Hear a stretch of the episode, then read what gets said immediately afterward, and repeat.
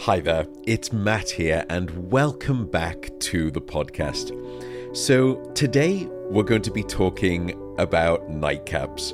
And not the not the physical kind, by the way, uh, which I've never had the pleasure of wearing. I probably should try it, but instead the liquid kind, because this episode and the episode that will come after are all about alcohol. So, we're going to talk a little bit about what alcohol is as a chemical. Then we'll speak about how alcohol impacts your sleep. And then we'll explain why it is that alcohol has these harmful impacts on your sleep. And alcohol is perhaps one of the most misunderstood sleep aids that there is out there. As we're going to learn in these next two episodes, it is anything but a sleep aid. And even though people may feel as though a wee drink in the evening or several drinks in the evening may be helping their sleep, in fact, it's harming your sleep. And alcohol will impact your sleep in three specific ways. First, alcohol is in a class of drugs that we call the sedatives. And sedation is not sleep. But when we've had a drink in the evening, we mistake the former for the latter. We mistake sedation for sleep. And I should probably explain in a little more detail what the difference is between those two.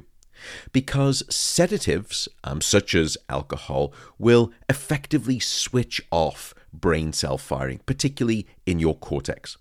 Sleep, on the other hand, is very different. As we learned about in the first episode of this podcast, it's during sleep and especially during deep sleep when hundreds of thousands of brain cells all of a sudden decide to sing together in this amazing feat of coordination. And they all fire together, and then they all go silent together. And then they fire together, and then they all go silent together.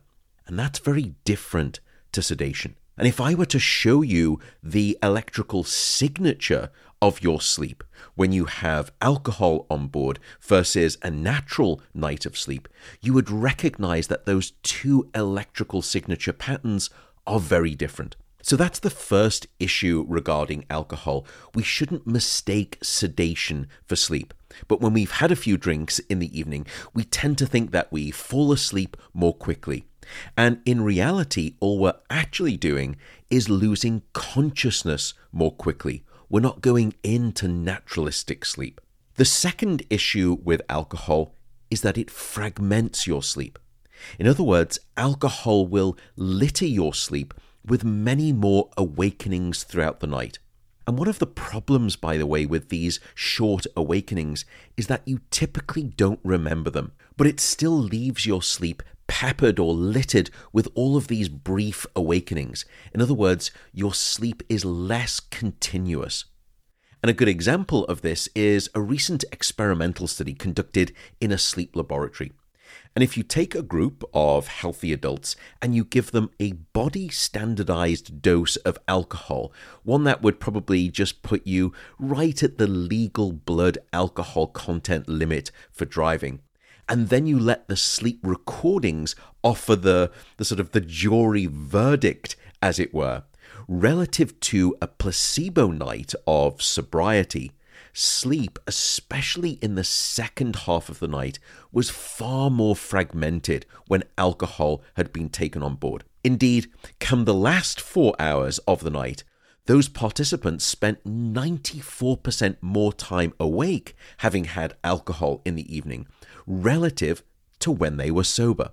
And because of that fragmentation of your sleep caused by alcohol, despite the fact that you don't remember it, you wake up the next morning and you don't feel restored by your sleep. You don't feel refreshed by your sleep. The sponsor of today's episode is Athletic Greens. And as soon as you hear the word sponsor, I know what you're thinking that it's time to skip forward. But if you stay with me just for a few seconds, I'd love to explain why I picked them as a sponsor. Athletic Greens is a nutrition drink, and I've been using it for, gosh, probably a good couple of years now. And you've probably heard about it from lots of famous people, several of whom I actually really respect, and some I trust with guidance on my health and wellness.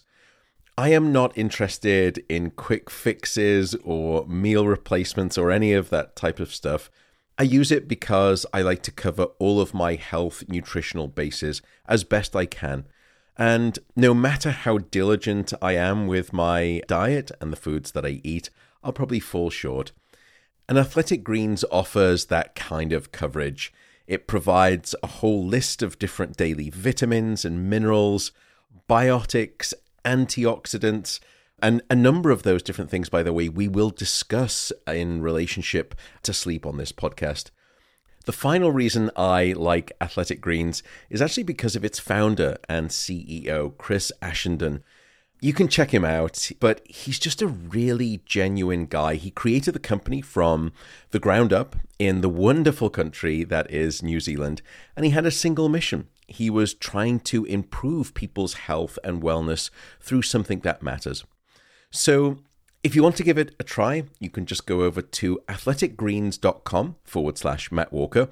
And if you do that, you'll get a three part combination of benefits. First, you'll get money off your first order. Second, if you use the link of athleticgreens.com forward slash Matt Walker, they will give you five free travel packs with your first purchase. And finally, using that same link, they'll also give you a free one year supply of vitamin D with that first purchase as well. Anyway, thanks so much for listening, and let's get back to the podcast. The third concern with alcohol is that it will block your rapid eye movement sleep, or what we often think of as dream sleep.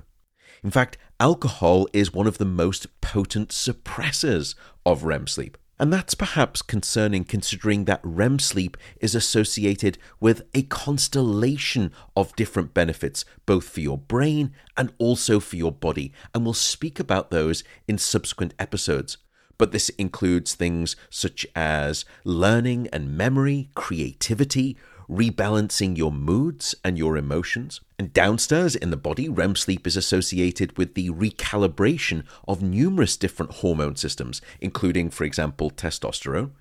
And more recently, we've discovered that REM sleep is significantly associated with your longevity. And the less REM sleep that you have predicts a shorter lifespan. So, in other words, REM sleep seems to be critical for numerous aspects of health and wellness, even for the fundamentals of life. Which brings me on to one of the strange side effects of alcohol. Now, some people, um, and I'm not suggesting it's you uh, listening to this, but let's just say some hypothetical people may have gone out on a Friday night or a Saturday night and they've had a good number of drinks. And the next morning, they may end up experiencing very vivid, very strong, and very intense dreams. Why is this? Well, it turns out that your brain keeps a clock counter of how much REM sleep you should normally have and how much REM sleep that you have lost as a consequence of alcohol being in your system. And the brain throughout the night then starts to build this incredible hunger for REM sleep, this drive for REM sleep because it's been starved during the early part and the middle part of the night as the alcohol has been washing around in your system. And then, if you sleep late into that subsequent morning, into a Saturday or a Sunday morning after a few too many drinks, your brain will try to get back some of the REM sleep that it has lost. So then, as you're sleeping late into that subsequent morning after a night of a few too many drinks, your brain is clever. Having kept a clock counter of how much REM sleep you should have had, but how much REM sleep you have not been able to achieve, it will try to get back some of the REM sleep that has been absent. This is what we call a REM sleep rebound effect. In other words, the brain in those last few hours of the night, when your liver and your kidneys have finally cleared out the alcohol, will not only try to get the normal amount of REM sleep that you would have, but it will also try to get back some of the REM sleep that you have lost. And as a consequence, that's why you have these really intense, really vivid dream experiences. And again, just to make mention, the brain never gets back all of the REM sleep that it's lost. It will only get back some of that REM sleep during the REM sleep rebound effect. So that's a little bit about what alcohol is and the three different ways in which alcohol can disrupt your sleep and also some of the ways that it can give you some rather strange, rather vivid dreams on the morning after. But exactly why is alcohol having these disruptive impacts on your sleep? Why is it sedating? Why is it fragmenting your sleep? Why is it blocking that REM sleep? That's what we're going to cover in the second episode on sleep and alcohol.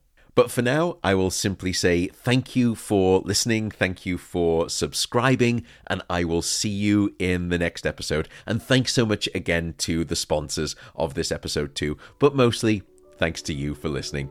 Take care, and I will see you next time.